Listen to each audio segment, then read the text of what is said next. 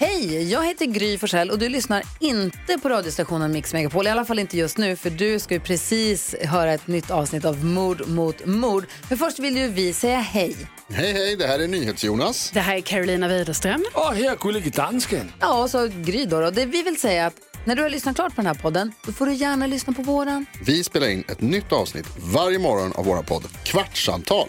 Och hela radioprogrammet blir ju också en podd om man är väldigt morgontrött eller så. Just det, om man missar morgonen ja. Men mest av allt så får du gärna lyssna på programmet i direktsändning varje morgon på Mix Megapol. Live varje morgon från klockan sex och då har vi med oss massor med vänner också. Thomas Bodström, Babben Larsson, Johan Pettersson, Christian Luuk. Massor med coola människor som bara dyker upp och gör livet bättre. Ja, som jag, Gullige Dansken. Exakt så. Och så mycket bra musik och annat skoj såklart. Så vi hörs när du vaknar på Mix Megapol. Radio play.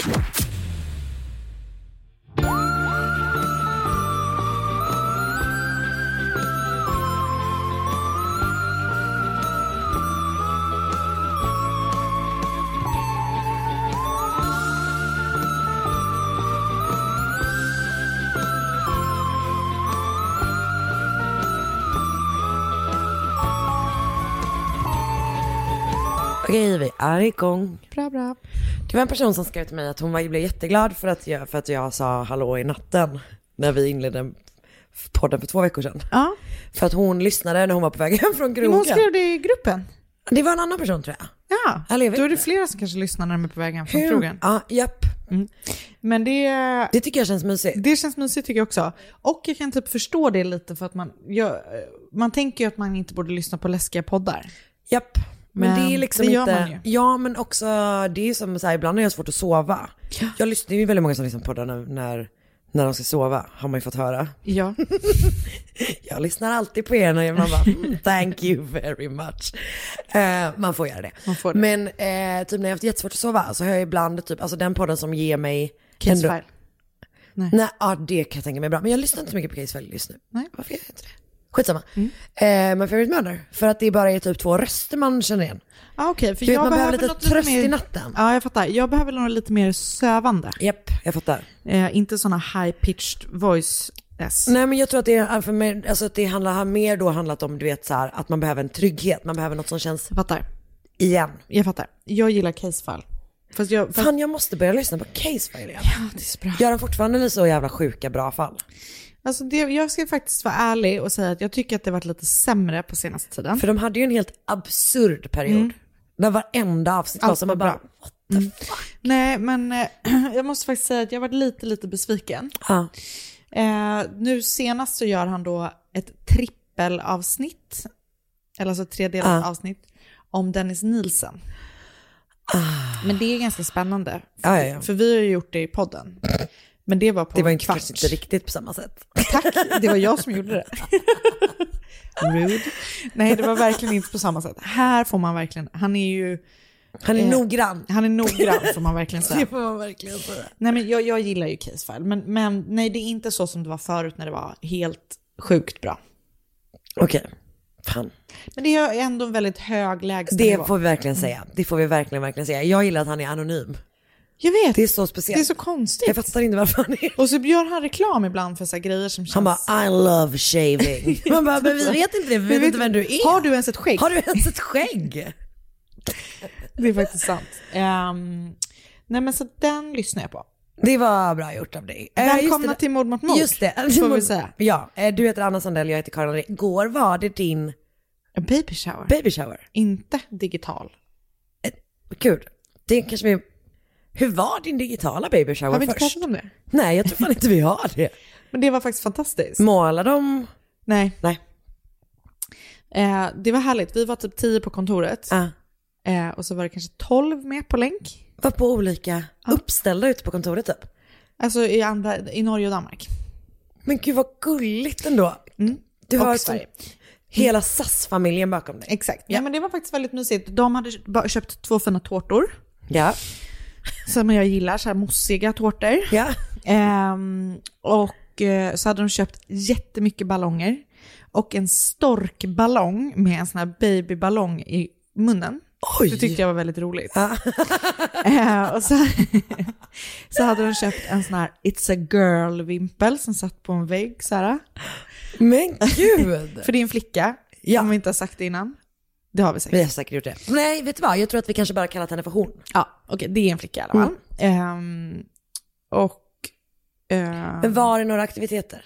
det var ett quiz Om... om bebisar. Det var ganska roligt, det var typ så här, hur många ben har, i kroppen har en, en bebis? Ehm, Men det här, det här tycker jag känns risky, för tänk om du kommer på att du inte kan någonting om bebisar. jag kunde ingenting. Jag typ, Eh, men det var jättemysigt och de var jättegulliga. För igår var det ju, det var ju väldigt, väldigt mysigt igår. Igår så var det väldigt mysigt. Då var det ju liksom alla mina bästisar. Japp. Och ehm, det var väldigt här. Jag blev så sjukt överraskad. Jag vet, alltså jag trodde, för jag, jag pratade till och med med, med Markus om det innan. Att jag bara, han bara, men Anna vet ju om. Jag bara, ja hon måste veta. Alltså, Du känns ju så svår att lura. jag tycker också det. Jag vet, vad pratade vi om igår med? Jag tänker att jag är en blodhund. Nej men exakt, du är ju, med du är ju. Sherlock typ. Ja. Du vet ju om när någon är gravid innan de vet om det. Exakt. Men det här hade du ingen aning Nej, om. ingen aning. Men Du jag, kanske, det, har du tappat ditt sting? det kanske jag har. Ja. Fan vad trist i så fall. Men det kommer nog tillbaka med Jag tror det bebisen. också. Jag tror det också. Eh, det brukar ju vara så. Ja, Nej, det var jätte, jätte det lärde du dig på quizet. Exakt, precis. Man tappar stinget eh, rent detektivmässigt som Ja, gravid. och så kommer det tillbaka. Sen kommer det tillbaka. Nej men det var skitmysigt och ehm, det var väldigt härligt och jag fick så himla mycket fina presenter. Jag känner du dig nöjd? Alltså väldigt nöjd. Och jag fick av er, av dig och Marcus, så fick jag ju, eller jag, Jo, det var ju bebisen som fick. det var faktiskt, det, det var faktiskt en present till bebisen. Ehm, jag vill ju säga att det är en minigitarr, men det är ju en ukulele. Det är en ukulele. Ja, men det är ju som en minigitarr. Ja, vi vill ha ett instrument som, som hon kan spela på. Det är superbra. Eh, Och, inte kanske direkt men efter en stund. men hon kanske kommer börja direkt. Ja, man vet inte. Men vi vet inte än. Ja. Och jag tänker att, kommer du ihåg det var någon som blev så stor YouTube-kändis de spelade någon låt på ukulele? Men är det Somewhere Over the Rainbow? Det var det det var. Jag tror att han kan ha dött. Va? Han som... Fan, vad baserar jag det? Ja. Är det att jag baserar det här på att han som såg The Double Rainbow har dött? Nej det kan det inte vara. Jag vet inte. Så dum kan det inte Han blev i alla fall känd. Ja, han blev väldigt känd och det tänker du att hon ska bli. Om hon vill. För min, min tanke var ju att hon ska få vara med i vårt familjeband. Ja men hon kommer väl i alla fall göra ert band Hon kommer, känd front, ja, hon kommer fronta det. Med sin ukulele. Nej, det var jättegulligt. så gulligt. Men så, och det som jag också kände som var lite så här, att det, jag fick ju ett paket som var väldigt stort. Japp. Och alltså det, det är sjukt att man går igång på Nej men alltså det. jag var så jag bara, ska vi, du vet när jag kom, jag bara, jag, vill, jag tyckte det kändes så ofint att kommentera att ett paket var gigantiskt. Verkligen. Och jag kände mig också så här, Du bara, lite så att, är du, är det nu var så att du bara tog några stycken innan men det, Verkligen, du men jag egentligen ville ha rakt det. på. nej men det var, det var, jag kände mig så bortskämd. Och rik på vänner som bryr, bryr sig om en. Det var jättehärligt. Det var, verk, det var verkligen jätte, jättemysigt. Och så kände jag verkligen, för det, jag vill inte säga att det flödade alkohol, men som nykter kändes det som att det flödade alkohol. jag, så, jag var så Drack sugen lite på... bubbel. Ja. Det dracks lite bubbel. Jag var så sugen på att bara så här, nej fan hörni, nu kör vi en liten bubbelfylla här mitt på dagen. Och vem vet vad kvällen för oss? Det hade kanske inte riktigt blivit så i och med att det är lite så här coronatider. Så kanske Exakt, liksom kvällen hade fört oss eh, hem Hem till på slut. säkert ja. avstånd. Ja. Mm. Men, men det var en sån känsla Ja. som var så här, fan den här dagen kan sluta hur som helst. Alltså typ så här, du, din, din dag slutade ju på trädgården. Men jag tänker mer liksom ett partyträdgården än vad... Ja nej det var ju ingen där och vi åt middag utomhus i sju grader jävligt för att igår. Jenny, våran eh, vän och tidigare kollega är en korrekt person som är så här. det är väldigt väldigt praktiskt för det är utomhus och ingen kommer vara där och det var verkligen ingen där. Men jag typ blev... Man beställde en app Aha, det så var de inte ska liksom inte interagera med någon mer än nödvändigt. Men du, jag blev förvånad att trädgården ens var öppen. Jag vet. Jag vet. Det, det är speciellt faktiskt. För att det kan inte vara någon där Nej någonsin. det var verkligen ingen där. Men det kanske hade varit mer folk om det var fint väder. Det hade det tydligen varit. Men det måste ju också vara begränsning på hur många de släpper in. Ja det får ju bara vara fem... Nej, Nej, jag vet inte hur Jag det inte funkar. heller. Inte jag heller. Ehm, nej men det var väldigt, väldigt mysigt. Det var Och otroligt. nu börjar den tredje eh, baby showern där det då har blivit dags för SAS-personal att uh, måla din mage. Och här kommer de! Här kommer de på ett långt led. Så sjunger de så här, oh when the saints are marching in. Och så bara, varför då? målar de för, i förbifarten bara när de marscherar förbi min mage. Så får du stå där uppställd och naken. Nej, inte, mer, inte helt naken. Nej, nej, trosor. Ja. Tyvärr kommer brösten vara framme. Ah, fan. Okej då. Okej då, okej då. Hallå, eh, vet du vad jag... Eh, en sak som jag inte vet om jag har pratat med dig om. Nej, testa mig. Eh, har jag pratat om att jag och Marcus har ett, eh, ett eh, running joke som handlar om när vi ska vara toastmasters på ert bröllop? Jag har förstått att ni har det och jag uppskattar det jättemycket. Hur har du förstått det? Men för ibland så, så, så skriver du saker som, som, som liksom leder mig att tro att ni har skojat om det hemma hos er. Men det senaste är att vi ska, att vi kommer göra, att vi, är att vi, vi kommer till ett bröllop och det visar sig att vi har missuppfattat vad en toastmaster gör och att vi gör sån toastin. Alltså du vet sån jamaicansk liksom vok vokalistgrej. Så det är bara att vi går upp och bara "I roasted and I toasted och, du, och sen så går vi av och bara, för då har vi, ju, vi har ju toastat klart. Jag, Och då jag hade uppskattat det. Nej det hade du inte. Nej, det hade jag inte. Det var det här vi kom fram till att jag bara, eh, Marcus bara, jag trodde Anna skulle ta det. Jag bara, nej men jag tror på riktigt att hon aldrig hade pratat med mig igen. Jag hade det, men det hade varit, det hade, jag hade också tvingat er att lösa det under kvällen. Ja, och det är vi också väldigt lättvingade. Ja. Nu, nu ska min eh, gudmor hålla tal, nu får du ta det. Så det Mm, och så bara, Arrows in another Så går jag upp och kör Väldigt runda kul. två. Daddy Boastin. Uh, ja, så Det det, var roligt. vill jag bara säga. att Det är ett kul, litet- jag gillar det. Det är ett litet skoj som vi har i våran Jag familj. gillar det. Vi pratar mycket om olika högtider i samband med, i ditt liv. Bröllop är ju inte i sikte då, så att, eh, vi kan ju se när det blir. Jag återkommer. Bra, för jag behöver träna lite mer på min På din roast, toastmaster sk- skills först. Ja. Vi tar det först. Och sen så eh, kanske vi kan planera bröllopet. ja, Jag får in någon kurs eller något först. jag tror inte du behöver det. You're natural. Tack hjärtat. Ett poddtips från Podplay. I fallen jag aldrig glömmer djupdyker Hasse Aro i arbetet bakom några av Sveriges mest uppseendeväckande brottsutredningar. Går vi in med hemlig telefonavlyssning och, och då upplever vi att vi får en total förändring av hans beteende. Vad är det som händer nu? Vem är det som läcker? Och så säger han att jag är kriminell, jag har varit kriminell i hela mitt liv men att mörda ett barn, där går min gräns. Nya säsongen av Fallen jag aldrig glömmer på Podplay.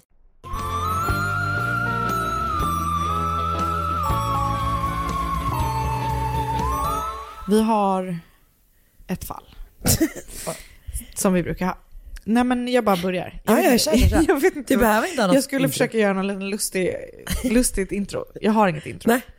28 februari 1960 födde de nederländska Simon och Nelly Hoogstraten Ja. deras förstfödda dotter som dö- döptes till Dorothy Ruth Hoogstraten. Okej.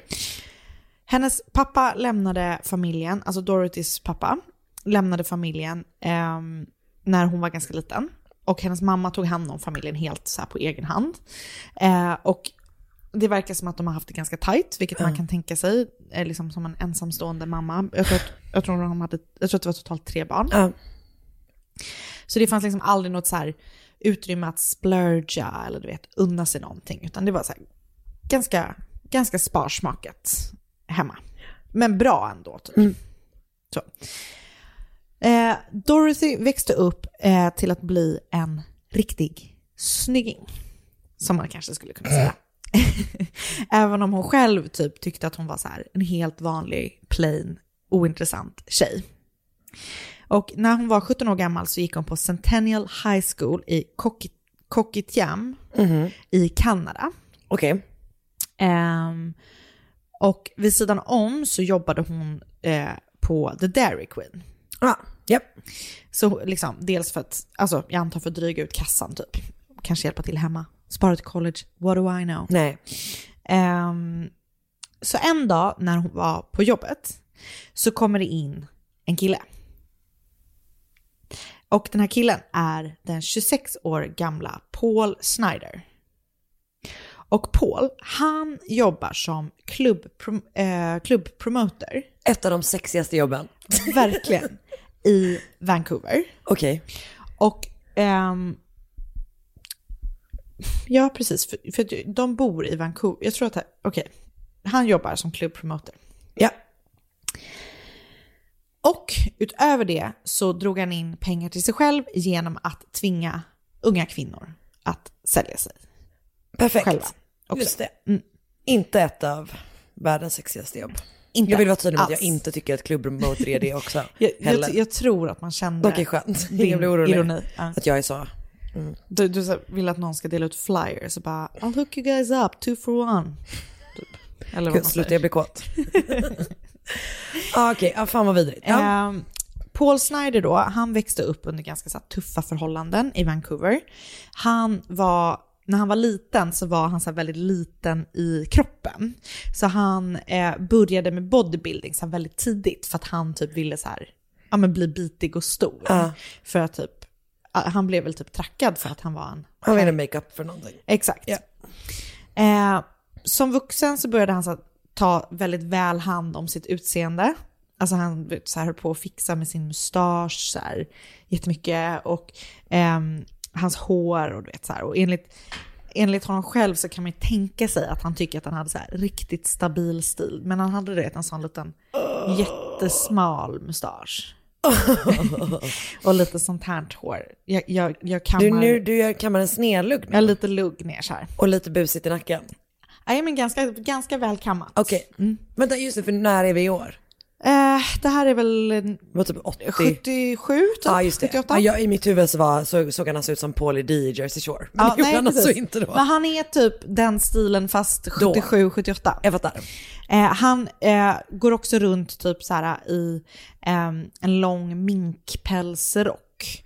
Och runt halsen så hade han en diamantklädd eh, Davidsstjärna. Han gick under... han gick, eh, alltså... Ja, jag tänker att han själv tyckte han var riktigt kingig. Ja. Han gick eh, nämligen under smeknamnet The Jewish Pimp på gatorna i Van- Vancouver. Vet du vad, eh, vild gissning, han har hittat på det namnet själv. Man, man kan tro det. Ja. Man kan absolut tro det. Ehm, så han sysslade så här med massa funny business utöver sexhandel också. Ehm, men, men han blev aldrig någon big shot. Alltså han var så lite misslyckad och typ han blev du vet, så lurad och du vet, eller misslyckad. Ja men han var misslyckad i att han tjänade aldrig storkovan på sin funny business utan han blev alltid lite så här. Det är så kul att du kallar det för funny business. Vad ska man säga då?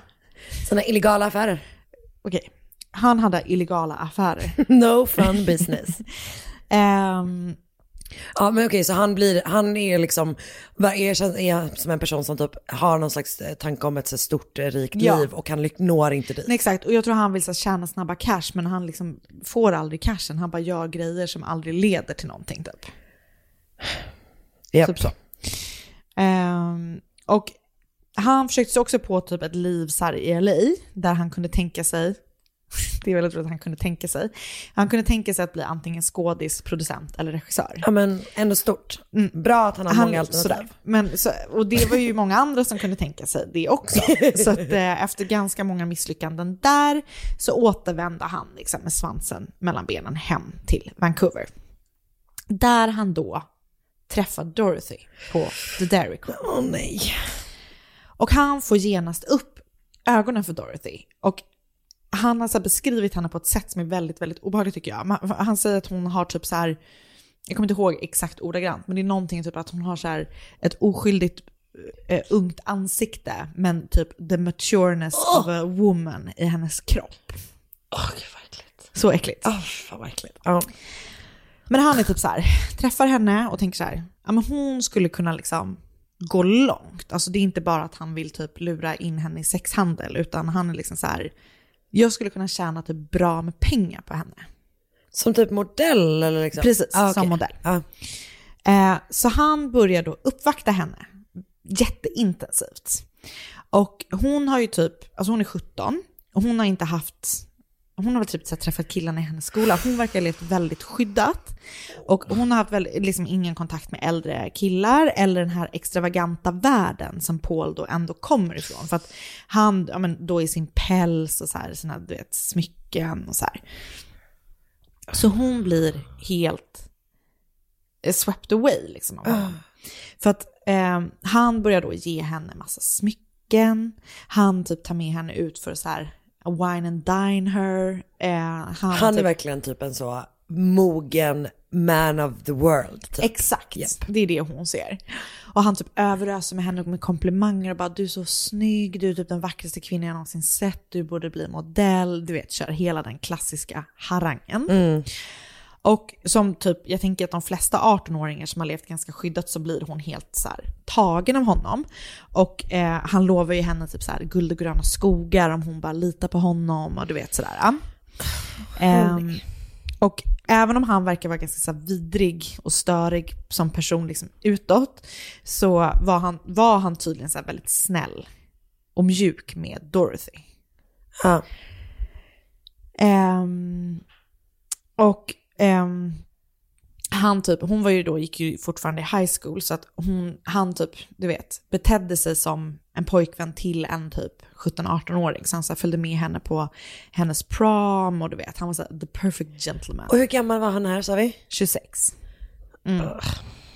Inte helt hundra. Det är fan inte helt hundra. Nej. Så han ehm, liksom groomar henne typ. Ehm, och efter lite bearbetning, alltså de dejtar och sådär, eller de träffas. Men efter lite liksom, bearbetning så går Dorothy med på att låta sig själv bli fotograferad i en lättklädd setting. Men eftersom hon inte var myndig, för att myndighetsåldern i Kanada var i alla fall då, kanske nu också, jag vet inte, 19. Och hon var bara 18 då vid det här tillfället. Så måste hon gå till sin mamma och få typ så här ett intyg att så här, det är okej att min dotter blir fotad i typ naken eller i underkläder eller hur det nu var. Pinsamt att behöva fråga mamma. Och vad min mamma hade sagt nej. Eh, Ja, min mamma hade stängt in mig i ett rum för alltid. Ja, min mamma hade stängt in mig i ett rum för alltid, sökt upp den här Paul Snyder och, Och slagit honom på käften. slagit honom på käften. Japp, verkligen. Det gör inte Dorothys mamma, utan hon då går med på det. Sådär. Ehm, så att de tar lättklädda bilder på Dorothy som Paul då sen bestämmer sig för att de ska eh, skicka in till Playboy. Så när, när de har eh, tagit de här bilderna och skickat in bilderna så börjar han typ kampanja för att eh, hon ska flytta till, eller från Kanada till USA och till LA för att där ska hon då pursua sin karriär på riktigt. Den Och- karriären som han har bestämt att hon ska ha. Ja. Ja. Eh, och efter liksom lite så här övertalning så, är, så bestämmer sig typ så här Dorothy ändå för att flytta. Så att hon flyttar till LA. Och han, men, men själv. Utan honom? Ja, utan honom till en början. Okej. Och när hon är där så antingen om det är hon som anmäler sig själv eller om det är Paul som anmäler henne på distans. Men hon blir i alla fall anmäld till Playboys tävling Great Playmate Hunt. Playboy alltså. Ja. Kommer du ihåg det programmet? Alltså jag älskade Girls of the Playboy Mansion. Alltså det var det så var- jävla bra. det var så jävla sjukt. Det Hela grejen är så jävla Mm. konstig. Och Kendra, Kendra Harley och eh, jag kommer inte ihåg vad den Ja, och, sen, men, och en byttes ju ut sen mot två stycken tvillingar. Just det. Eller tvillingpar, vilket också... Mm. Alltså tvilling... Fan, folk måste sluta vara kåta på incesten. Jag vet, alltså det är så jävla olugnt. så bara varför, alltså för jag tror inte folk tänker på det. Men att man bara, ah vänta du tycker att de här syskonen Ska ska, ligga med varandra. ligga med varandra, bara, och det är lugnt så länge du är med. Exakt. Perfekt. alltså det är så stört. Fan. Ja, Ehm, okej. när hon har flyttat till LA så förkortar hon sig också, se, inte, inte så där. Vad gör hon? Nej. Hon förkortar sitt efternamn på uppmaning av Playboy till Stratton från Hugh Stratton. Just det, just Så det. hon blir alltså Dorothy, Dorothy, Stratton. Japp. Ehm, för hon blir då intagen, hon blir liksom, hon är med i den här tävlingen och sådär. Eh, och Playboy, eh, liksom människorna på Playboy, de, de gillar henne. Ja. De gillar det de ser, så att säga. Ja. Eh, och de, de får henne då att ändra hennes namn till Stratton. Men, och det är sen det enda som de verkar liksom vilja Ändra. ändra på. För tydligen så, och det kan man ju verkligen tänka sig, så har eh, eh, så hade eller de, Playboy liksom ville att kvinnor som gjorde utvik hos dem var så här, du kanske skulle operera din näsa eller typ eh, gå ner i vikt och så här. Japp. Men, men de tyckte att Dorothy var så nära på perfekt som man kunde bli. Men de ville att hon ändå skulle, hon hade tydligen så tendens att lägga på sig lite vikt typ. Så det var viktigt att hon ändå så här, tränade mycket. Så härligt. Ja, Man hade ju älskat att vara där. Något. verkligen. Du och jag i The Great Playmate Hunt. Jag hade, jag hade kommit sist. Nej, för vet du vad? Där hade jag, den platsen är tagen. Vi hade kommit, de kunde inte bestämma vem som kom sist. Delad sista Delad plats. sista plats. ja, ja. Eh, jag vet inte om hon vann den här Great Playmate Hunt, men hon kom i alla fall till final och så blev hon 1979 vald till Miss Augusti. Ah, I Playboy. I tidningen ja. Så hon blir liksom upptagen i Playboy-familjen, som man kallar det. Och även självaste Hugh Hefner blev helt tagen av Dorothy. Och eh, han var också så här, hon kan gå långt. Det är liksom, de här männen ser saker i Dorothy. Det är så jävla äckligt att det är liksom män som ser både så här, att man inte bara ser så här, det är äckligt nog, att man är så bara, henne vill jag ligga med. Alltså det tycker jag, du och jag är ju väldigt sexnegativa. Vi vill ju aldrig prata om sex. Vill aldrig prata Jag om. tycker det är äckligt. Eh, Men också att de är så här, det där vill jag ligga med och det där vill jag tjäna pengar på. Exakt. bara, Exakt så. fan. Eh, det finns rykten eh, som eh, menar att Hugh Hefner våldtog Dorothy. Vid i alla fall nå- något tillfälle när hon var i, liksom, hängde i Playboy Mansions. Mansion. Det förnekades av Hugh Hefner själv. Hör och häpna. Och jag vet inte om det är hon som har sagt det eller om det är folk runt omkring. För att personen som har hävdat det kommer senare vara väldigt nära Dorothy också. Ah, Så okej. att jag vet inte Nej. riktigt. Men, Jag- men, jag men kan- det är ju inte helt omöjligt kan man ju tänka Ja, och typ så här, jag kan också tänka mig att liksom eh, samtycke var liksom inte typ det, konsent var inte det ordet som användes mest i The Playboy Antagligen Mansion. inte. Jag tror inte de hade superbra koll på det, Jag tror inte det heller. begreppet. Jag tror inte det heller. Helt Och TBH, inte att Hugh Hefner brydde sig jättemycket om det. Och typ att alla låg med honom säkert för att de visste att det var han som bestämde. Alltså fastän de inte ville. Ehm, Japp, nej. Alltså, väldigt intresserad av den här historien. Ja, det är väldigt... Eh, Men det är alltså 80-tal typ. precis början på 80-talet. Ja, och gud vilka roliga frisyrer de hade. Men hon, hon, är, hon, är väldigt, alltså hon är väldigt söt. Ja, Men hon har, hon har liksom, hon har lite så Charles Angels hår. ah med 70-tal sådana. Fast kortare. Ja, men hon vi- är- vi kollar ja, på vi kollar sen. Ja. Ehm, hon är blond, kan jag berätta. Ehm, så när Dorothy väl har liksom stadgat sig så här, i LA och typ liksom kommit in i hela Playboy-rörelsen och så här. Så flyttar Paul efter. För de är fortfarande nej. ihop. Fast på distans. Fan vad pinsamt det ska vara för henne. Ja. Och kort efter att han har landat i LA så friar han till Dorothy. För liksom, för, antagligen för att lock her down, exakt. verkligen. Och trots att liksom flera av hennes vänner säger att hon inte borde, eh, så säger hon jag. Nej. hon säger bara ja. Säger hon, jag vill inte det. Hon säger bara ja. Hon säger ja. Ehm, och eh, när han har friat eh, eh, sa hon, alltså hon, när, när någon var typ så här, nej men gör inte, så sa hon He cares for me so much. He's always there when I need him. I can't ever, ever imagine myself being without another man but Paul. Så hon är fortfarande, trots att hon liksom har fått se hela den här världen. nya världen, så är hon så här, nej men han är liksom min Man. man. Ja. Okej. Paul blev ju då också hennes manager nu när hon har börjat göra lite karriär. Och han kontrollerade henne på ett så helt sjukt sätt. Hon fick inte röka, hon fick inte dricka. Hon fick röka marijuana och ta kokain när han var med. Just det. Men hon var inte intresserad av de drogerna. Hon gick däremot på typ eh, lugnande medicin. Liksom.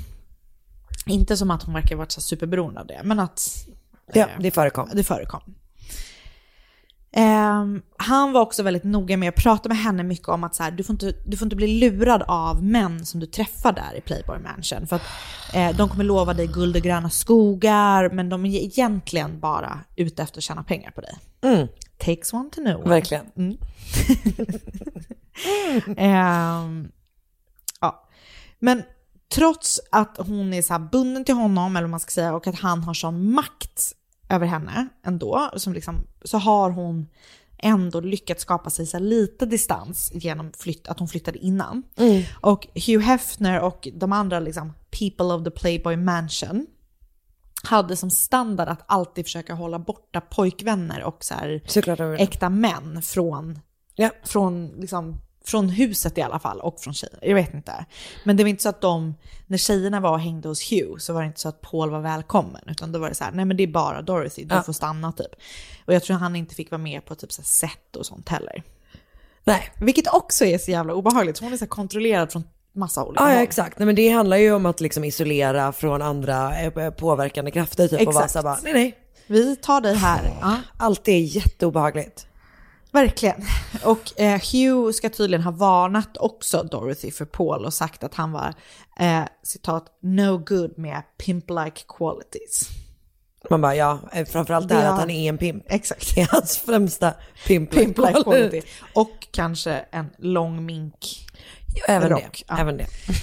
Eh, men, så Paul har ju så här stora planer för Dorothy. Eh, men även Hugh Hefner har stora planer för Dorothy. För att han vill inte bara att hon ska vara en playboy bunny. Utan han har skådespelarambitioner för henne. Det är så kul att, att ha ambitioner för någon annan. Jag vet. Men jag har också Du- du ambitioner har ju- för andra människor. Du har, ju, du har ju ambitioner för ditt barn. Ja. Till exempel här som ska bli väldigt känd som ukulelespelare. Att hon ska sjunga Somewhere Over the Rainbow på ukulele på YouTube hela tiden. Hela tiden. Det är den enda hon gör. Eh, Nej, han spår att hon kommer bli nästa Marilyn Monroe. Så han, eh, liksom, han känner ju alla i LA. Japp.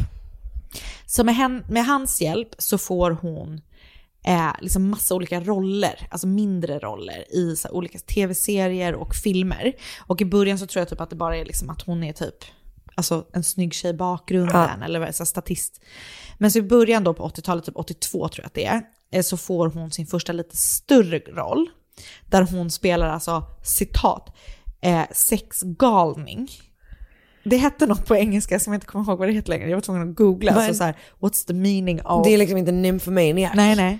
Det var något ord som jag, det var sex och sen så var det någonting efter. Och jag bara så här, då tror jag bara, det måste vara sexrobot. Så jag skrev först sexrobot och sen så bara, varför det?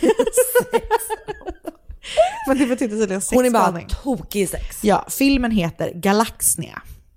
Alltså, är Eller Galaxina Är kanske. det lite så alien? Jag skulle tro att hon är typ, jag tänker typ att det är lite så Austin Powers, nej jag tror att det var där jag fick det ifrån. Att hon var- en fembot. Aha, just det, just det. Ja. Men som sagt, hon var ju inte robot, Nej. så att, eh, jag vet inte. Men, Ehm, så hon börjar liksom i alla fall göra lite, lite, lite sådär, Lite roller här. lite roller här. Och Paul är ju otroligt peppad på hennes eh, karriär.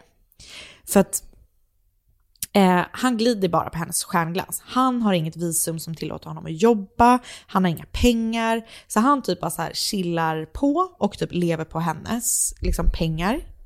Eh, tydligen, det här tycker jag ändå kanske, man kanske kan se det som en bedrift, jag vet inte. Var han med eh, och grundade Chippendales? Paul? Ja. Va? Ja, Okej. så det gjorde han. Han har ett litet sidoprojekt Exakt som är så. att han grundar Chippendales. Exakt så. Eh, men, men Finns utöver det, tror du? jag tror typ det. De känns som att de är i Vegas typ kanske. Ja exakt, jag tror de har, och jag tror typ att det är, precis, de har nog en sån, någon sån show där Japp. de typ mer dansar. Fan den här grejen med... Men inte Channing Tatum med i Chippendales? Var det? Är han det fortfarande? Alltså han var Han, strippa. kul att han fortfarande jobbar med det vid sidan av. han måste hålla kvar vid sin passion. Men det, deras, deras stil, deras stil är väl det här att ha typ så kalsonger och så typ en fluga. Fluga. Så de är ju Playboy bunnies fast eh, män. ah, just det, det har jag inte ens tänkt på. Och eh, jag tycker inte att det är en stil som är särskilt sexig på varken män, män eller kvinnor. Nej. Jag ska visa dig, du kommer kanske ångra dig sen. När du visar Channing Tatum. Nej, när jag visar dig ett klipp från 2018.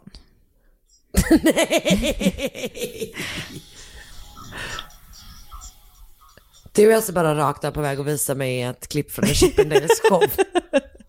Vi måste ha en paus. Jag och Anna ska nu kolla på Chippendales show i en och en halv timme. Vad fan, ta bort! Okej, det där var faktiskt inte planerat, men jag blev medryckt av stämningen. Ja men vi, vi kommer behöva kolla mer på det sen. Det som är säkert. Men, så jag vet inte, man kanske kan ändå se det som någon slags bedrift, det lever ju fortfarande kvar liksom. Framförallt, vet du vad det åtminstone är? Nej. Det är en liten intressant sidofakta. Det är det. Tycker jag. Framförallt det. Jag uppskattar att du tog med det. Tack. Ehm, men så får då till slut Dorothy en roll, en större roll i en större film som heter They All Laughed, där hon ska spela mot ingen mindre än Audrey Hepburn. Oj. Och filmen ska spelas in i New York. Och dit får inte Paul följa med. Stopp. Så i mars 1980, tror jag att det är. Mm. Osäker på det. Men ja, i mars åker hon till... ehm, Var det inte 1982 nyss? Ja, jag vet. I mars på 80-talet? Det tror jag hittade på 82 nämligen. Ah, Okej, ja. Eh, vi befinner oss i början av 80-talet. Japp. Det är Och helt- det är mars månad. Exakt. Ja. Eh, så åker hon då till New York och Paul följer med och typ så lämnar av henne. Men hon mör- lyckas mörka väldigt bra där. Och sen åker han tillbaka hem till LA. Hon liksom lyckas mörka ganska bra att hon är gift när hon väl är där under hela inspelningen. Och hon tycker att det är, eller det verkar som att hon tycker att det är skönt att få distans från Paul. Och eh, ganska snabbt så får hon också upp ögonen för filmens regissör, Peter Bogdanovich. Oj. Som då vid det här tillfället, vid det här året i mars, var 41 år gammal. Och han får upp ögonen för henne. Så hon är ju typ 20-ish och Ah. han är 41. Och de två blir liksom Head over heels. head over heels och inleder en affär med varandra. Ah. Och jag tänker typ så här, man vet, man, alltså som, när någon har något fuffens för sig så känner man ju det i magen. Du gör ju det när du inte är gravid. När jag inte är gravid. Var skulle Oskar gå förresten?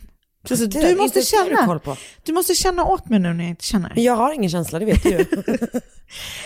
Men precis, för Paul är precis som jag när jag inte är gravid. Han får för sig, han får en känsla. Det är något som inte stämmer. För att när han ringer till eh, New York för att typ så här, prata med Dorothy och typ vara så här, jag älskar han dig. ringer för ofta. Garanterat. Alltså- han ringer säkert on set och är så här, can you put Dorothy on? Ja men jag tror också typ att han har ett sånt schema när hon måste svara och sånt. Ja, säkert. Mm. Eh, men du vet när han är typ så här, oh I love you, då är det typ att hon bara, mm, tack. Ja fy fan du vet vad den stelt känslan. det är under den perioden Ja. i en relation när man är så här: ska jag ljuga för mig själv eller ska jag ljuga för dig? Exakt så. eh, så att han eh, bestämmer sig för att låta någon skugga Dorothy i LA. Eller Det är alla eh, hälsosamma relationer behöver. En privatdetektiv. Ja. Eh, jag vet inte hur det gick med det. Det är också bara någon sån liten grej jag läste. Men för när hon är färdig i New York så åker hon då tillbaka hem till LA. Och väl hemma så berättar hon då för Paul, att, eller om hon gör det innan. Hon berättar i alla fall för Paul. när Att hon kommer haft en affär. Att hon är kär i Peter, att hon vill skilja sig. Eh, hon vill inte leva med honom längre och det är lite oklart hur hon gjorde det. Men för vissa säger att hon gjorde det via brev och vissa säger att hon gjorde det via telefon och vissa säger att hon gjorde det face to face. Hon vill i alla fall lämna honom. Det är en sak som är säker. Hon vill leva sitt liv med Peter. Peter Bogdanovich. Så på ytan så spelar Paul typ så här helt casual, cool about it. Eh, och han säger typ ingenting till henne, att han så egentligen blir ledsen. Men hans kompisar märker att han typ förändras. Hans rumskompisar, för han bor med några andra dudes. Okej. Ehm, de märker att han förändras när hon har lämnat honom. Så att, för att efter att han har blivit lämnad så börjar han typ så här, du vet, bli lite intresserad av olika sorters skjutvapen. Eh, och i samband med att han blev lämnad så började han också så här, han testade och typ åkte, åkte och sköt pistol på skjutbanan så. Ehm, och som jag tänker att det alltid är när man skiljer sig så finns det ju så här många saker man vill, behöver reda upp typ och så här.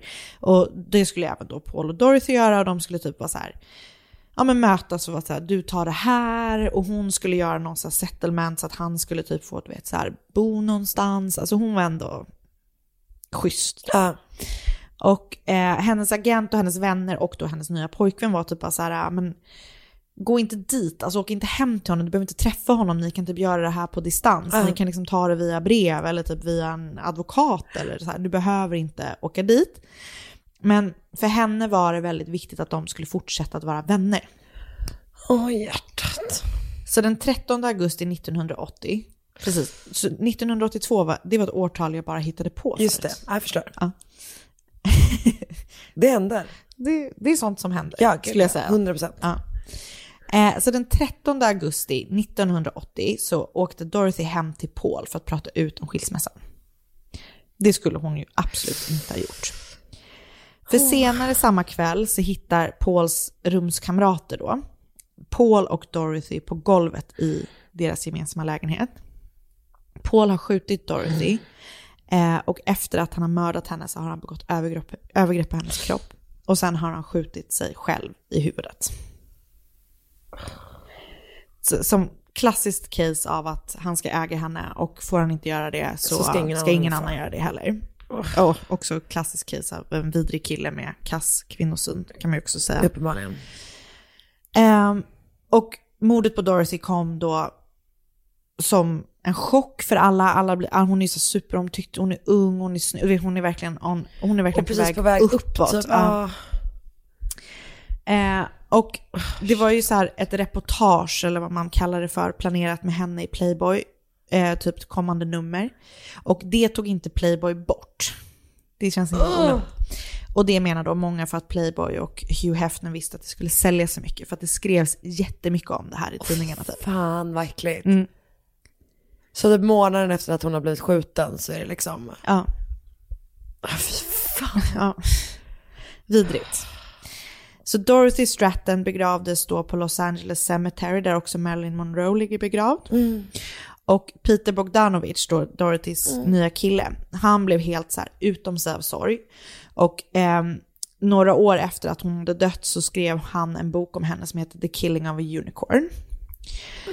Eh, flera år efter att Dorothy blivit mördad så liksom tog han hand om hela hennes familj, typ hjälpte dem ekonomiskt och så här. Eftersom han menade att så här, planen var att han skulle gifta sig med Dorothy och då skulle de ha varit en familj typ. Åtta år efter att eh, Dorothy blev mördad så gifte han sig däremot med hennes lilla syster, Louise Stratton. Oj. Och de var gifta och typ jobbade med film ihop fram till typ 2000-talet någon gång. Är det konstigt att jag typ tycker att det är lite fint? Alltså, Det är, li- det är lite konstigt och lite fint. Ja, jag vet. Men, Men, jag, men jag, å andra sidan så här, så det händer ju sådana saker. Alltså sorg brings people together. ja, Verkligen, verkligen så. verkligen så. Jag tycker typ att det Det är lite fint och lite konstigt. Ja, ja exakt, exakt så. Men känns ganska vanligt. Ja. Men så det var i alla fall eh, historien om Dorothy Stratton och mordet på henne. Kan du visa en bild? Ja, absolut. Nej för fan alltså. Alltså ett sånt liv där liksom det som sker är typ att olika män bestämmer över en typ. Här är hon och eh, Hugh. Ja just det, där ser hon, japp. Så en riktig gardin, gardinlugg. Mm, och där är han då. Åh, Fy fan vad större han ser. Ja. Så så var det det. Men ja, jätteintressant och jätte, jättesorgligt. Mm. Och tack snälla för att du berättade om det. Tack. Och jag har eh, eh, läst en artikel om henne på All That's Interesting. En artikel på Harper's Bazaar. Eh, och eh, en reprint av en eh, så lång... Ja, jag, vi, jag, vi länkar allting. Viktigt inte att säga. Nej men eh, det, är, det är en artikel som heter Death of a Playmate. Som är skriven av Teresa Carpenter Ja. 1980. Så den Ah, är skriven ja. precis efter hon, eh, jag vet inte exakt vad, det, det som har vunnit the Pulitzer Prize. Ah, cool. Eh, jag vet inte exakt vad den publicerades. Först därför-. Nej exakt. Fattar. Men den finns att läsa. Ah, tack snälla. Tack! Ett poddtips från Podplay. I fallen jag aldrig glömmer djupdyker Hasse Aro i arbetet bakom några av Sveriges mest uppseendeväckande brottsutredningar. går vi in med hemlig telefonavlyssning och, och då upplever vi att vi får en total förändring av hans beteende. Vad är det som händer nu? Vem är det som läcker? Och så säger han att jag är kriminell, jag har varit kriminell i hela mitt liv men att mörda ett barn, där går min gräns. Nya säsongen av Fallen jag aldrig glömmer på Podplay.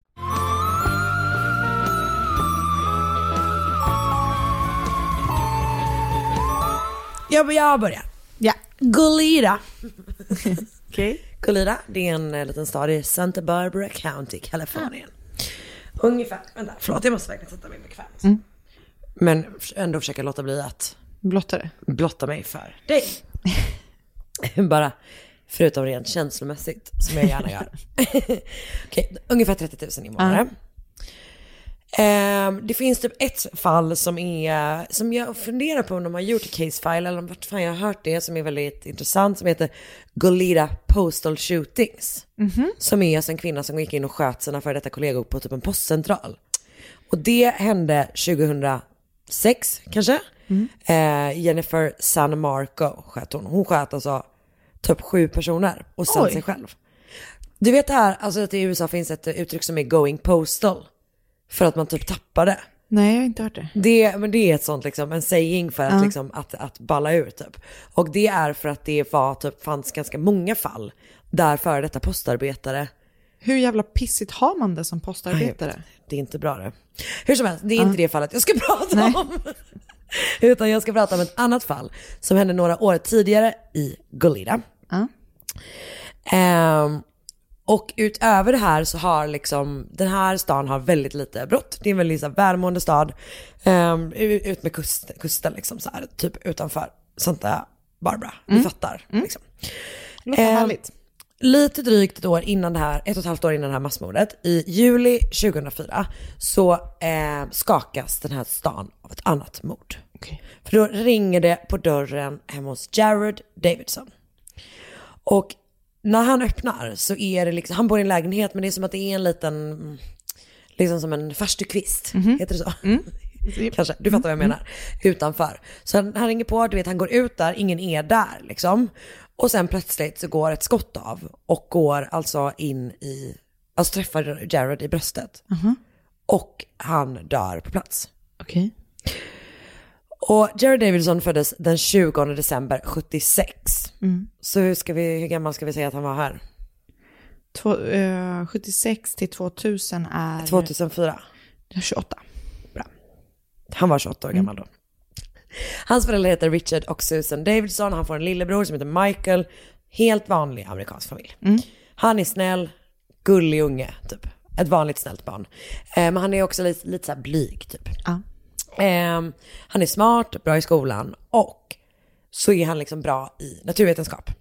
Så i college börjar han då fokusera på vad som kommer bli hans huvudämne, kemi. Och han är liksom jätte, jättebra eh, inom kemi. Konstigt. Ja, nej, men, Konstig grej att säga. Han har en fallenhet för kemi. Det, det låter, då låter man smart. Eh, inte jag som säger det nej, men han. Han. han. Okej. Han började då plugga på University of California i Santa Barbara och där träffar han den tre år yngre Kelly Jones. Okej. Och Kelly pluggar också naturvetenskap. Jag tror inte att hon pluggar, alltså jag tror inte att kemi är hennes huvudämne utan att hon har något, något, något annat liksom närliggande. Och de går egentligen inte heller i samma klass. Eh, men hon går fel en dag. Och går in i hans eh, cute. klassrum. Och de typ träffar varandra. Och Det är en blir sån riktig jättekära. meet cute. Jag vet, verkligen. Jättegulligt. Så de börjar dejta och de blir ihop. Och så jag tänker att, så jag tänker att soundtrack Never seen you looking so lovely as you did tonight. I never seen you shine so bright. Den är så bra. Den vill jag att ni ska sjunga den i toastmasters Ja men det kommer vara lite mer eh, jamaicansk twang. Ja. Ah, jag längtar till ditt bröllop. Oscar. Verkligen. Hörde du det? Okej, de börjar dejta. De blir ihop. Och efter ett år typ flyttar de ihop. De gift sig i början av år 2000 och då är hon redan gravid med deras första barn. Tre månader tror jag typ.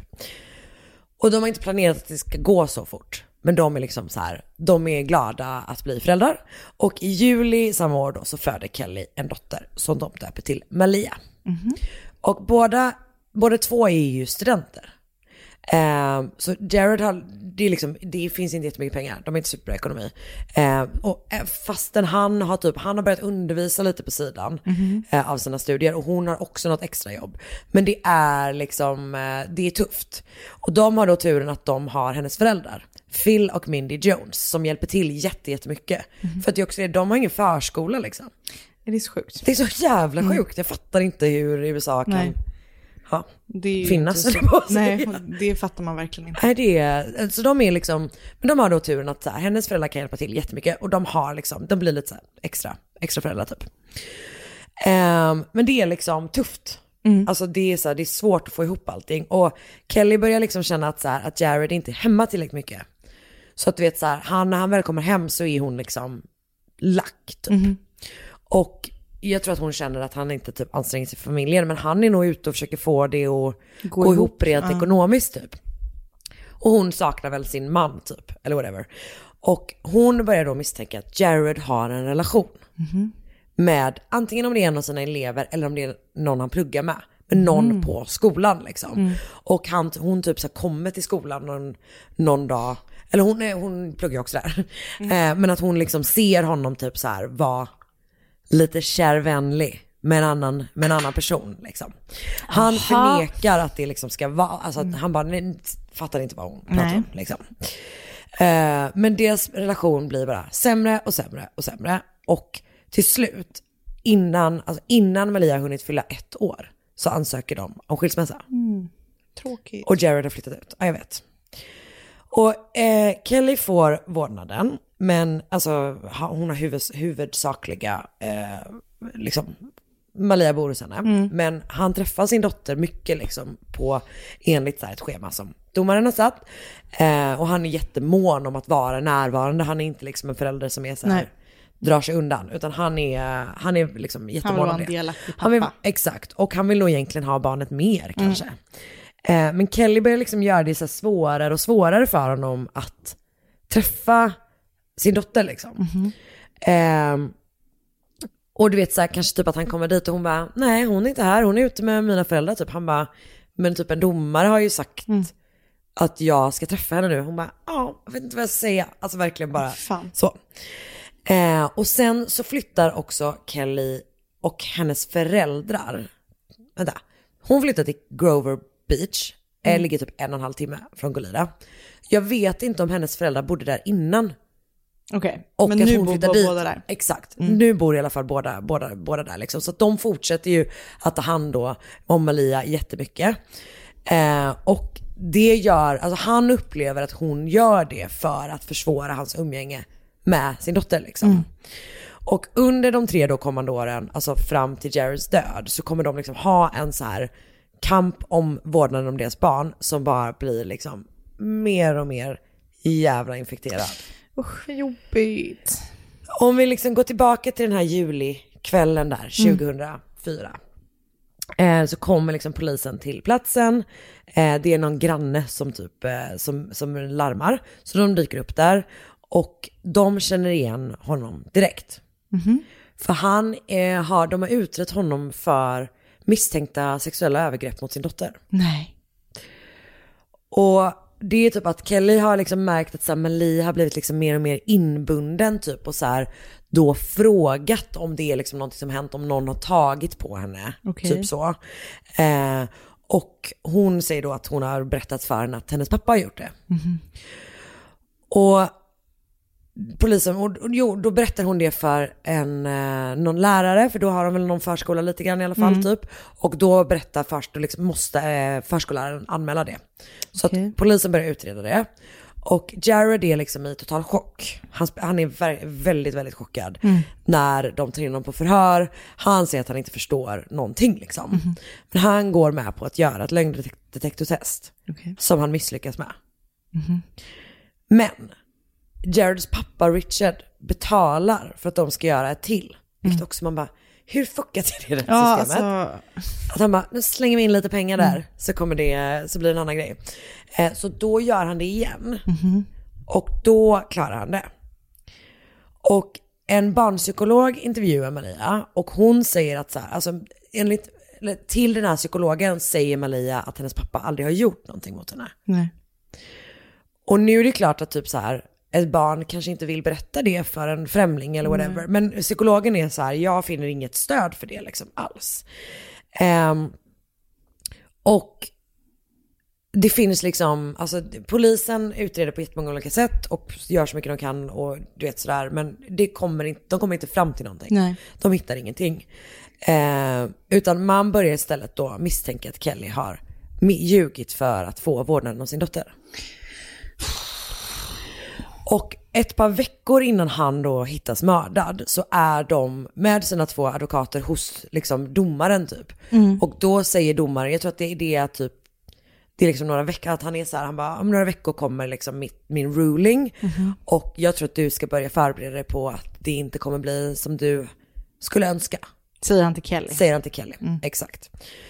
Ehm, och när då polisen, alltså när han mördas så är ju de så här, okej så det här kommer precis innan de ska få eh, beslutet om Det är lite vårdnaden. fishy. Det är lite weird, exakt. Så de är så här, fan, det kan nog vara den här personen som vi borde kolla mer på. Men hon har så här vattentätt alibi. Hon har inte varit där liksom. Hon har varit med sin kompis i typ ett något hus flera mil från honom. Man kan ju ändå vara skyldig till någons död. Det kan man verkligen. Ehm, och när de, när de tar in henne på förhör så är hon först typ helt kall och verkar typ helt obrydd. Tills de bara, fan du verkar inte bry dig så mycket. Och hon bara, Oh, det låter gråta. som i Bachelor, när tjejerna bara, när han vill höra någonting annat och de bara säger precis det de vill. Ja, ja ja, men exakt. Nej men verkligen också typ att det är så, här, det är så stelt med sån dåliga skåd- skådespeleri liksom. Hatar det. Ehm, så då blir hon liksom jättekänslosam typ.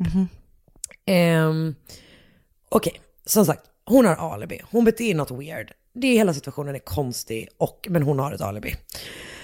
Och när man kollar på brottsplatsen så ser man att på, eh, eller hittar man på Jareds då farstukvist, som är mitt nya favoritord tydligen, Verkligen. som jag har skrivit flera gånger i det här Men manuset. det var för att det var mycket Men vad som heter hände. det? Men det heter väl det?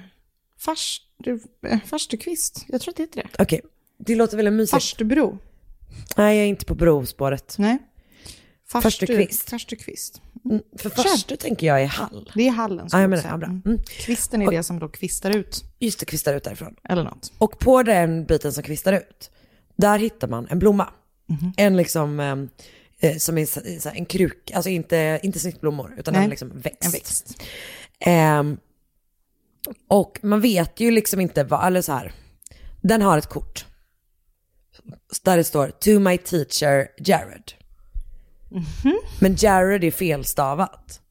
Och to, alltså, to my teacher är liksom tryckt i ett kort som är riktat till en lärare och sen så har någon skrivit dit hans namn felstavat.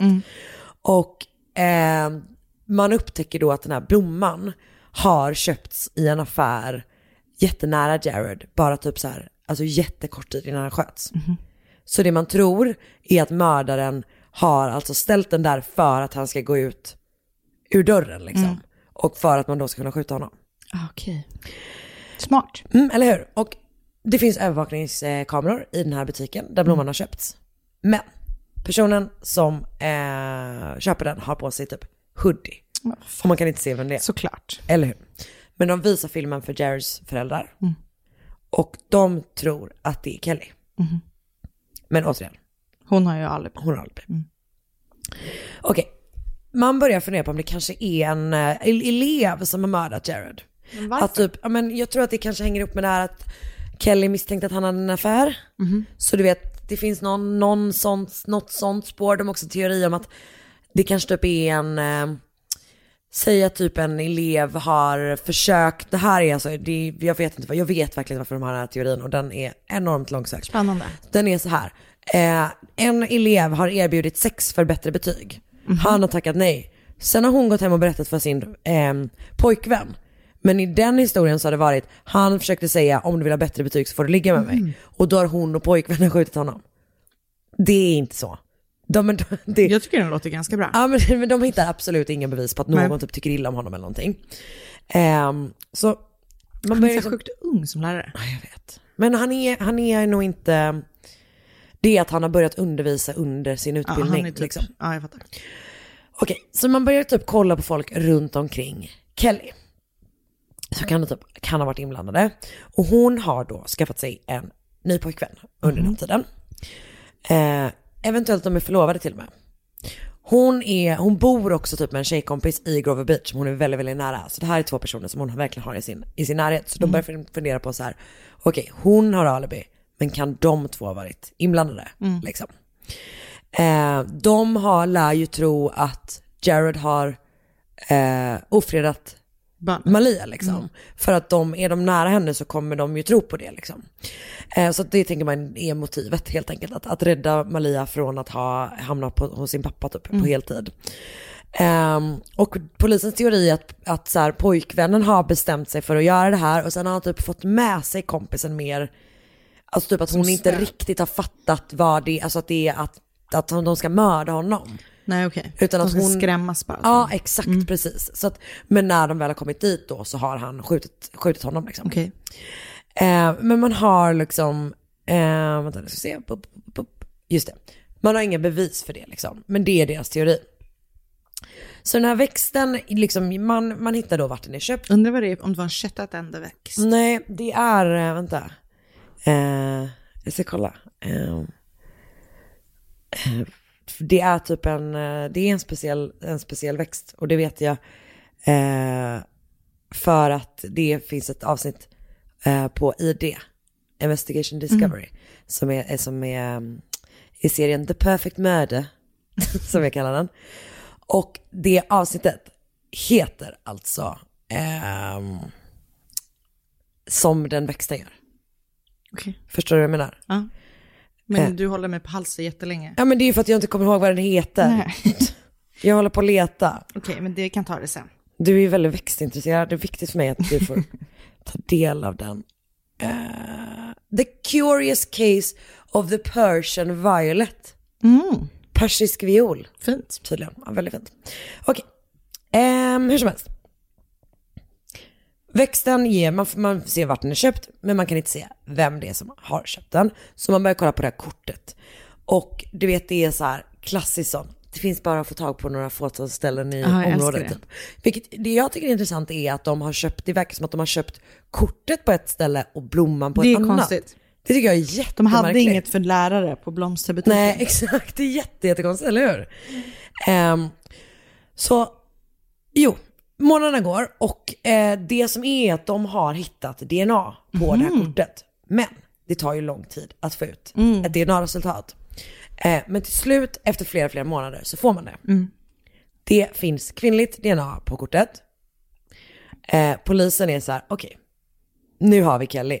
Åker hem till henne, tar liksom hennes DNA-test. It's not her. It's not her. Men. Det är DNA från en kvinnlig släkting till henne. Är det Malia som har skjutit henne? Fyra år gammal. One bad bitch. Eh, Okej. Man börjar kolla på Kellys föräldrar. Phil och Mindy Jones. De är, de är en väldigt, väldigt nära familj. Liksom. De är väldigt, väldigt nära varandra. Och de har som sagt fortsatt att handla om Malia väldigt, väldigt mycket. Eh, även, då, även efter skilsmässan. Men när de förhör på det här paret så säger Phil att så här, det finns ingen chans att jag skulle kunna skjuta, skjuta av ett vapen. För att min eh, högerarm är skadad. Han har typ varit i, med, med en bilolycka på 80-talet och sen dess så är han liksom Eh, men har han rörelse, rörelseproblem. Och bland annat så är hans, hans eh, högerarm väldigt, väldigt svag. Jag tror att vapnet är ganska stort. Okej. Alltså det är liksom ett så här, typ gevär Ja. som kräver båda händerna. Och han bara, det, så här, det ser ni ju typ, jag kan ju inte göra det liksom. Polisen anar oråd. Okej. Så de börjar skugga det här paret. Och när de ser Phil Jones bära en hel låda med vin Nej. så är de så här, aha, vi har honom, vi har honom, han har ljugit. Ehm, och att man liksom är så här, det är på riktigt det som är deras bevis på att, på att han visst är tillräckligt Men stark gud. för att kunna skjuta av det här vapnet. Han har burit en låda vin. Och de får också ut deras mobiltelefon, alltså deras, vad heter det? Register. Register, exakt. Och de kan se att paret Jones har liksom sagt att de har varit på en strand ganska långt ifrån Jareds hus under den här kvällen. Men man, båda deras telefoner pingar alltså i ett mobiltorn på liksom vid motorvägen på väg till Jared från dem. Nej. Så sex månader efter att Jared har dött så grips då Mindy. För det är hennes DNA som passar, liksom matchar det som är på kortet. Eh, och man hittar också affären där man har köpt, där de har köpt det här kortet. Och han känner igen både Mindy och Kelly. Så sen, och så griper man Phil och sen så griper man också Kelly. Så polisen tror att Mindy är liksom den som har varit den planerande och drivande i det här fallet. Eh, hon har liksom inte, helt enkelt inte velat att hennes pappa, dotter ska förlora, förlora vårdnaden till den här mannen Nej. som de tror har förgripit sig på Malia. Och grejen är att Phil verkar ha, han säger senare typ att, att han har själv blivit utsatt för sexuella övergrepp som barn. Så att för honom är det kanske liksom, alltså uppenbarligen så vill ingen. Nej, nej. Men du vet att han, det slår liksom rakt i hjärtat på honom typ. Så att jag tror att det är därför han liksom eh, har, har så pass liksom lätt att, att följa med. Eh, men det är som sagt Mindy som planerar. Och det hon har gjort är alltså att köpa den här blomman, sätta dit det här kortet, ställa den på, eh, på farstukvisten, ringa på och sen Nej. springa. Vad sjukt. Och sen kommer han ut och då skjuter Phil honom. Men gud. Och Phil erkänner. Han berättar att det är det här, så här det har gått till liksom. Och de gör det genom att säga att hans dotter inte kommer prövas för mordet, vilket hon gör. Så jag vet inte hur det funkar riktigt. Var det lur tror du? Eh, jag, jag vet inte. Ehm, han får i alla fall lungcancer. Och under rättegången, du vet, så sitter han typ med så här syrgastuber inkopplade och är liksom jäklar. jätte, jättebräcklig typ. Och han säger så här. I shot and killed Jared. Mindy and I believed that we needed to do something. Det är liksom bara det. Ah, det är så sjukt att det är lösningen för folk. Ja, ja, man bara, just det, vi kan bara whack him. Eh, och han, just det, han, alltså både han och Kelly accepterar plea deals. Så de, är, de har inga liksom, rättegångar eller så, de har Nej, inga stora förhandlingar. Men, eh, så han döms till livstidsfängelse utan möjlighet till, fri, möjlighet till frigivning och hon döms till fyra års fängelse. Kelly. Ja. Mindy accepterar inte en plea deal. Nej. Jag tycker också det är så speciellt att de Och har det är så ju olika... dig de har liksom mest bevis mot. Ja, ja, gud ja. Okej. Jag vet inte varför hon, men det kanske är för att hon tänker att hon inte sköt. Ah, okay. Alltså förstår du vad jag menar? Men som sagt, de- deras teori är ju att hon är den drivande typ. Så hon, eh, hon påstår hela rättegången att hon inte alls har liksom haft någonting med det här att göra överhuvudtaget. Men trots, trots det så döms hon då till livstidsfängelse utan möjlighet till frigivning, hon också. Jäklar. Och Phil dör den 25 maj 2007 av lungcancer i fängelse och Mindy sitter fortfarande inne. Kelly däremot släpps från fängelse 2007. Hade redan, hon har gift om sig, jag vet inte om hon gjorde det under tiden i fängelset eller efteråt, med den här mannen den här tror jag. Ehm, men Vem hon, hade, vem hade barnet under tiden? Malia har, är hos ehm, sina farföräldrar, de har Okej. vårdnaden om Ja. henne. Och grejen är att Kelly får alltså tre barn till jäklar. med den här mannen. Och de blir av med vårdnaden av alla. Nej. För att de har, de grips alltså för vapenbrott och typ så här endangerment liksom. Va? Att de har utsatt sina barn för fara. Men gud, Så det ballar ut totalt efteråt liksom. vad sjukt. Och som sagt, vårdnaden av Malia går då till Jareds föräldrar Richard och Susan och eh, Kelly fick aldrig tillbaka henne, vad jag liksom har kunnat se. Och Richard Davidson beskriver då sin son så här. Jared was someone with a constant source of positive attitude, uniquely kind, a gentle, patient, honest, caring man with a wonderful smile worthy of the respect he earned from his friends and peers. Och familjen eh, har liksom hela tiden så här under Malias uppväxt typ tagit med sig henne till hans grav. För att så här, eh, och där har de sagt, de har så här, för att visa henne att så här, he was a devoted father, your daddy. And he was our son and he was Mikey's brother. Och jag har då som sagt sett eh, den här eh, Investigation Discovery ehm, eh, serien The Perfect Curious Murder. Eh, först, jag tror att det är första avsnittet. Okej. The Curious Case of the Persian Violet, jag hade visst skrivit det här. Har läst en sammanställning av eh, 48 hours som har rubriken Murder comes knocking. Och Dateline och Daily Nexus har skrivit, det är University of Californias nyhetssajt, har skrivit om det också. Mordet på Tack. Jerry Davidson. Gud vad hemskt. Jag tycker det är något spännande när det är sådär att en, en familj är så här, Mm. gör det tillsammans. Väldigt märkligt alltså. Det är verkligen eh, ja, Speciellt. ja, spännande. Tack för den här veckan då. Tack snälla hörni. Um, gud, Ta hand om varandra. ta hand om varandra på avstånd. Mm. Och så hörs vi, just det, eh, Mord mot mord podcast på Facebook, Önska fall på Instagram, att Sandell Anna, att Karin Londre. Och så hörs, köp merch, podstore.se. Ja, för all del. För all del, för guds skull.